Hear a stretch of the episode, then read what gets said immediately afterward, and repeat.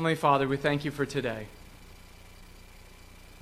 We thank you for the seasons, not only in this world, uh, but in our lives. We thank you for the changes. Some are more pleasant than others, but Lord, we're thankful for all of them. We thank you for each part each season plays in our life. There are seasons of crying out to you and you driving us to our knees and us throwing ourselves completely on you and your strength. There are seasons when you lead us out of the valley into the top of a mountain and we rejoice and shout your name. But Lord, you have been the same throughout every season. The seasons change, the experiences and the situations that we go through change. They are all meant to grow us, but you never change. You have always been with us through every single season. Lord, we thank you for your word that reveals that truth to us. We thank you for the power that goes forth from your word that reveals those truths in our hearts so that even in the darkest of times we can cry out, Abba, Father, and know that you are near and know that you hear us. We thank you that all of this is even possible because of the death and resurrection of your Son, Jesus Christ. And so, Lord, I pray that you bless our time this morning, that your power would go forth again, lives would be touched, and hearts would be changed. And I pray all these things in Jesus' name. Amen. Some movies just have way too many endings. And this is what I mean. You go to see a movie in a theater, and there's a scene that you think is the ending, and you start to get up, and nope, that's not it. There's another scene. And then that one ends, and you think, surely the movie's over now, and you start to get up, and nope, that's, and there's just another scene. That's not the end of the movie yet either. I remember when I went to go see the third Lord of the Rings movie in the theater. So those of you who have seen it know where I'm going with this. And I realized a three and a half hour long movie was way too long to watch in a movie theater. You can't just hit pause and come back to it. You sit there and you're there for a marathon. You're there for all three and a half hours. And no, I wasn't going to pay for that ticket and leave for a few minutes and come back. I was in it to win it. We were go- I was going to watch that entire thing without getting up. And I was so uncomfortable towards the end that when the scene I thought was the ending came up, I thought, finally, and started to get up. But for any of you who have seen it, for those of you who haven't seen it, there are like three different end scenes that all could have ended the movie at that point. By the time the credits finally started rolling, I was so grateful I could get up. There was nothing like that sense of happiness that I could finally get up. The movie was over. Today we'll be finishing this last this first letter from Paul to the Thessalonians. And Paul ends it in beautiful fashion, exactly the way he started it with the exact same focus. Really, it should be the focus we all have in our lives from start to finish. And I want to start with Paul's last words of instruction, and then we'll rewind. We'll end with the high note of his prayer that he offers in verses 23 through 24. So let's look at that final instruction here, the final words. We're in 1 Thessalonians chapter 5. If you brought your Bible with you, please turn there. Uh, if you didn't bring one with you, that's fine. There should be one located in the pew in front of you. If you're having trouble finding it, you can ask the person next to you. You can just look it up in the table of contents. It's in the New Testament. We're in 1 Thessalonians chapter 5, and we're at the very end of, the, of this book, 1 Thessalonians.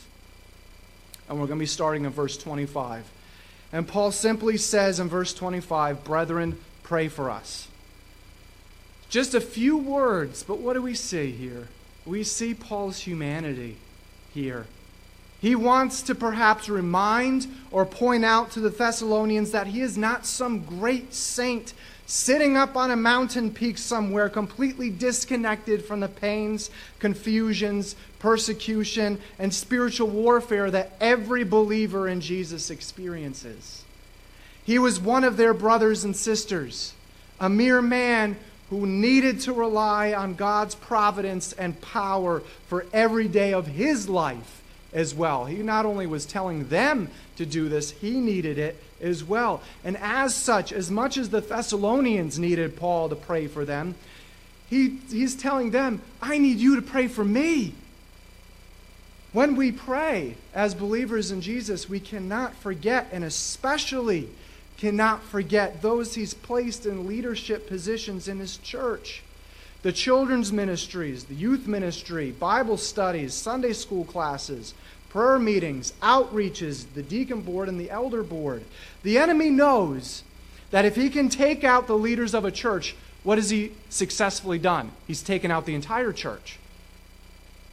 So pray mightily for these ministry leaders. Maybe you don't think of it often. As Paul reminds the Thessalonians, pray for us. This is God reminding us. Pray for those that God has put in leadership positions. They know spiritual warfare, and they know it well because of the positions that God has called them to.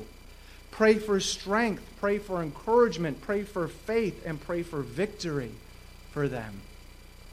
One of the greatest things a church body collectively can do, other than physically using their spiritual gifts to help the church's ministries, like we talked about last week, hope you haven't already forgotten about that, is to fight right alongside them in prayer. Other than physically helping them out in their ministries, we can come alongside them and fight alongside them in prayer. Every time we pray, every time we pray, we go into battle. I don't know if you realize that or not. Every time you open your mouth or pray in your heart, you go into battle. We call down God's power.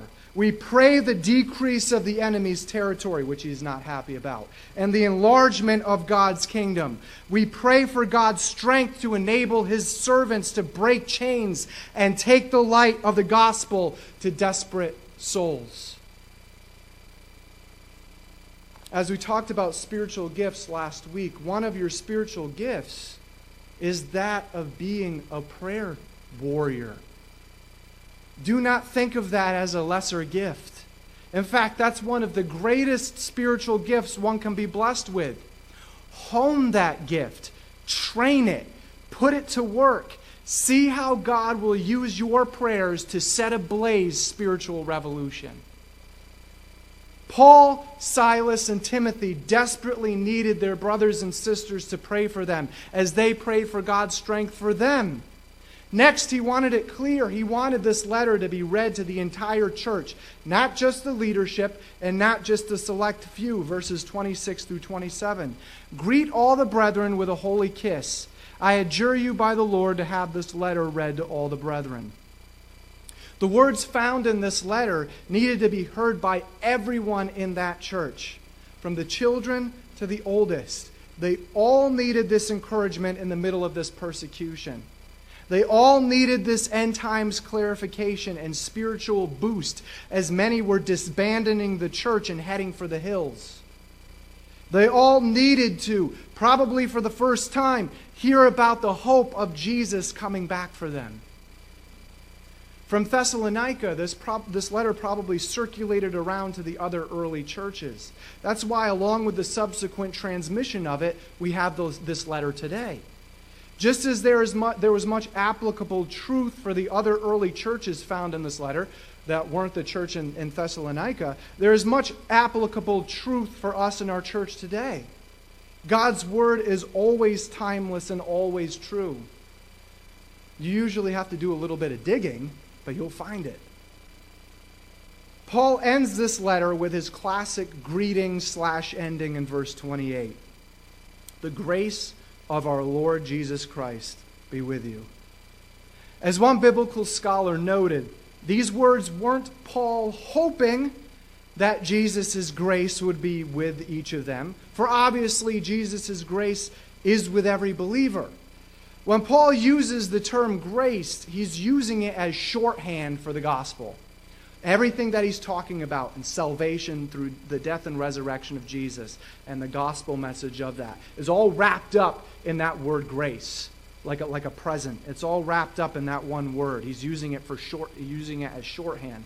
That is, grace is the opening up of the door in human history. When Jesus came to earth and died and rose again to offer to each and every person restoration to God through the sacrifice and resurrection of Jesus. Grace means that we don't have to suffer the punishment we deserve for our sin because Jesus already suffered it for us. Grace means that we can have the Holy Spirit come and make a home within us at the moment of our trusting Jesus as our Savior and King. Grace means that we have been restored to God the Father and now enjoy Him as our adoptive Father and all the blessings that go along with that. Grace means that we are filled with the power of God through the Holy Spirit to live victorious, spiritually healthy, growing, and abundant lives. Grace means that no darkness, addiction, or chain has a hold over us, for we have been freed from that by the death and resurrection of Jesus Christ. So when Paul says, Grace be with you, he's saying, May you experience the full power and experience of a life reconciled to God, adopted into his family as one of his children, with the knowledge of Jesus' return and the hope of eternal life with God forever. That's what leads us to the same focus Paul had when he started out this letter and that he's kept throughout this entire letter. We'll be starting Paul's second letter to the Thessalonians next week, as it was most likely the next sequential New Testament book written. So let's get back to what Paul's focus has been on all of this first letter. Final words, now we get back to the focus. The focus Paul has come back to time and time again throughout this letter is this verses 23 through 24. Now may the God of peace himself sanctify you entirely, and may your spirit and soul and body be preserved complete, without blame, at the coming of our Lord Jesus Christ. Faithful is he who calls you, and he also will bring it to pass. Those are glorious words, aren't they? Paul first brought up this eternal hope in his first part of the letter in chapter 1. And he tells them, You turn to God from idols to serve a living and true God and to wait for his Son from heaven, whom he raised from the dead. That is Jesus, who rescues us from the wrath to come. That was the first time he brought it up. The first hope we have as people is turning from the dead things of this world.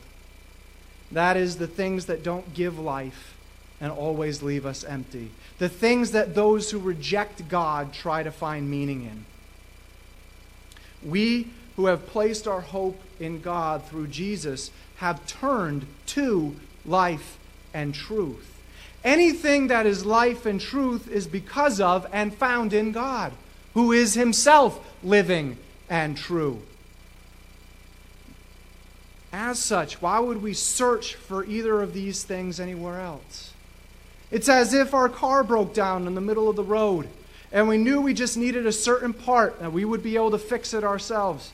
And we had just enough momentum to coast into the parking lot. And that parking lot just so happened to be in front of an auto supply store. And we walk in and find exactly what we need. But we end up telling the store employee, nah, I'm going to try to find what I need somewhere else. God is our life and truth. And as human beings enjoyed that connection to that never ending supply of life and truth, all the way up until we chose to try to find it in ourselves. When Adam and Eve decided that they knew better than God and wanted to try to find that life and truth apart from Him, that connection was severed. Over time, in His grace, God decided to give His word through His Holy Spirit to different people who wrote those words down. And within those words was a message of restoration to Almighty God, through whom one called the deliverer would arrive at some point in human history. That prophesied deliverer did come, both as fully man and fully God, a man named Jesus. Jesus gave message after message of how we can be restored to God through faith in the salvation made possible through him. And what did humanity do? We killed him. But the deliverer's death was just one more piece of the puzzle. And that's what's so beautiful about this entire thing. It's just one more piece of the puzzle. That wasn't the ending. That was just one more piece of the puzzle. And death's chains would not hold Jesus down. He rose again, victorious over death, to offer salvation, peace, and eternal life to all those who put their trust in him. Put their trust in what? Put their trust in the fact that we're all born in sin, and the payment for that sin is death. Put their trust in that Jesus, the perfect and sinless God man, paid that debt of death, of complete destruction on our behalf. That satisfied the justice of God, and we can be restored to Him and even have Him and His power come live inside of us by way of the Holy Spirit if we acknowledge Jesus' sacrifice on behalf of our sin. But to want God in our lives means to want all of God in our lives. We can't just pick and choose the parts we naturally like as humans. To have all of God in our lives means to acknowledge Him as King over our lives and commit to live the rest of, of those days so, surrendered to His transformation of them into the righteousness and fullness of Jesus. That gives us unspeakable hope. We have the hope of complete spiritual fullness in the here and now and eternal life spent with God in the future. That also gives us the hope of knowing, as Paul talks about, that Jesus will return for us as believers in him and take us up to be with him forever. We will thus escape the prophesied terrible end times period known as the Great Tribulation in this world. Paul notes exactly that when he says in verse 10 Jesus, who rescues us from the wrath to come. And when he writes, For God has not destined us for wrath, but for obtaining salvation through our Lord Jesus Christ who died for us, so that whether we are awake or asleep, we will live together with him. Our future hope is only possible because and only because of the death and resurrection of Jesus. It is the foundation to everything in our lives. Our hope, our peace, our joy, our patience, our love, our kindness with righteous motivation and standards, our faithfulness, the way we interact with each other, and how the Holy Spirit changes our lives. It is our source of abundant and full life. It is our hope for Jesus' return and our hope for eternity. As such, it's the perfect way to wrap up this letter. It's the perfect way. Similar to before, verse 23 is not Paul saying, I hope all of this happens to all of you. That way of, of thinking is completely contradict, contradicted by verse 24 when Paul says, All of this will happen to you, not because of you or anything you can do, but because of God's faithfulness. That truly is the entire basis for our hope. We cannot earn our salvation. We cannot do enough good things to outweigh the bad. It's impossible. That's not the way it works. Our only hope rests in the fact that God is faithful to his promises. That is our only hope. That God is faithful to his promises. He promised that humanity would find salvation from their sin and complete destruction in his deliverer, Jesus. He promised that he would indwell those whose hope was in that deliverer with his Holy Spirit, and he promised that that would also act as a seal, a done deal, and that the indwelling of the Holy Spirit was the down payment on our heavenly home. Now we have it. It's already there, waiting for us.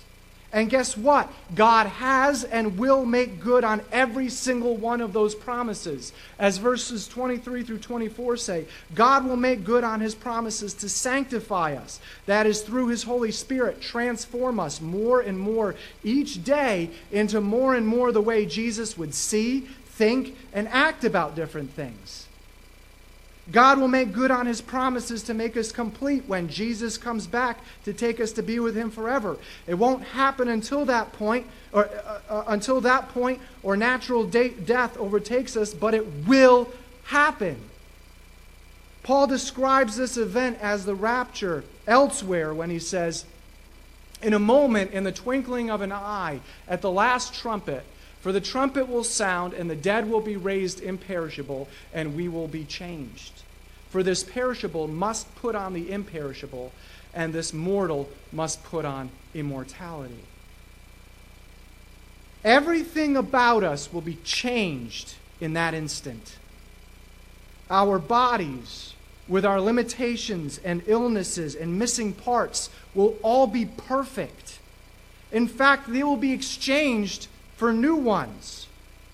I ordered something the other day from, from a website connected with a regular store where I could return it easily if need be. When it arrived via a shipping company, it looked like one someone had already opened, messed around with, and had returned already. So I brought it to the store that just so happened to have another one to exchange it for a factory sealed brand new one. They just so happened to have one, so we made an equal exchange. Would I have actually exchanged that product for a completely new one if all the customer service representative did was take it back, seal it back up, and try to pass it off as a new one? No, it would still be the same one that was messed around with. Likewise, our bodies will be completely exchanged for new ones. Perfect, without pain, without disability, whatever form that takes, without disease, perfect. In addition, our minds, emotions, psychology, and the whole way we look at everything will be exchanged for a completely heavenly perspective. What's that mean? That means that all the things we're fearful of now, that we're worried about now, that we're racked with guilt and shame over now, that we're chained by depression and anxiety in now, all of that will be gone. All of that will be removed. Those of you who have struggled with those things need to hear that today. There will be a day when you will no longer suffer with those things. There will be a day when you will no longer struggle with those things. For the believer in Jesus, it will not always be this way. There will be a day when all of that will be completely gone and you will be made fully new and you will be made fully peaceful. Not only will your soul be united with Jesus and made new, but as verse 23 says, your spirit and body will be made new as well. Your body is your physical self. Your spirit is all the intangible personality, emotions, and mental processing that makes you you. Your soul is the eternal part of you that will last forever. It just depends on where that eternal soul will last forever. That last one is what Paul also touches on in verse 23. Those who put their trust in Jesus will be kept spiritually blameless before God. That is the legal declaration that God only sees Jesus' righteousness when he looks at your spiritually legal status. That's defined by the theological term justification. You may have heard that big word before. That's what that means. God's legal declaration of you as blameless because he looks at Jesus' righteousness over you. In other words, those who truly put their faith and trust in Jesus and make God the king of their lives in everything they do, they will never lose that standing before God. No one can take your salvation away from you. Not the enemy, not anybody else, not even you can do that. God will preserve you until Jesus comes back. All of this will come to pass when Jesus comes back to take us as believers to be with him forever. It could happen at any moment. Nothing else prophecy wise has to happen until that point. It could happen in the next five minutes, it could happen in the next 500 years. All we know is that, as verse 24 says, faithful is he who calls you, and he will also bring it to pass. That's all we need to know. God is still in the process of transforming you now. So don't feel bad if you haven't overcome something or you don't feel like you ever will. There will be a day when all of that changes. When the trumpet of God blasts and Michael the archangel shouts out from heaven, Here he comes, everyone! And Jesus himself starts descending. In the blink of an eye, we will all be transformed, and every single part of us will be transformed. Hallelujah is right. Paul wanted the Thessalonians to hold on to that hope. And God wants each of us to hold on to that hope. So, in the depths of whatever you're struggling with, know that God will give you sufficient strength for each day. The victory over your greatest human weakness may be a long process. It may be a short process. It might be a lifelong process. But during every step of the way, know that God is with you right here, right now, giving you the strength you need for every minute. And know that there will be a day when we will all be fully changed. And we will be all fully exchanged for something new. And what a day of rejoicing that will be. Amen. Let's pray. Heavenly Father, we thank you for your message of hope your message of change, your message of peace and strength and power. Lord, I pray that we would not let this fall by the wayside, or as soon as we walk out these doors, let the world come crashing down on top of us and remove all of this from our hearts. Lord, I pray that you would infuse these words into us, make them one with us, make them the way that we view every situation knowing that you are transforming us now through your Holy Spirit to be more and more like Jesus, and knowing that someday Jesus will come back for us and will fully transform us. We pray all these things in the power and salvation of Jesus Christ. Amen.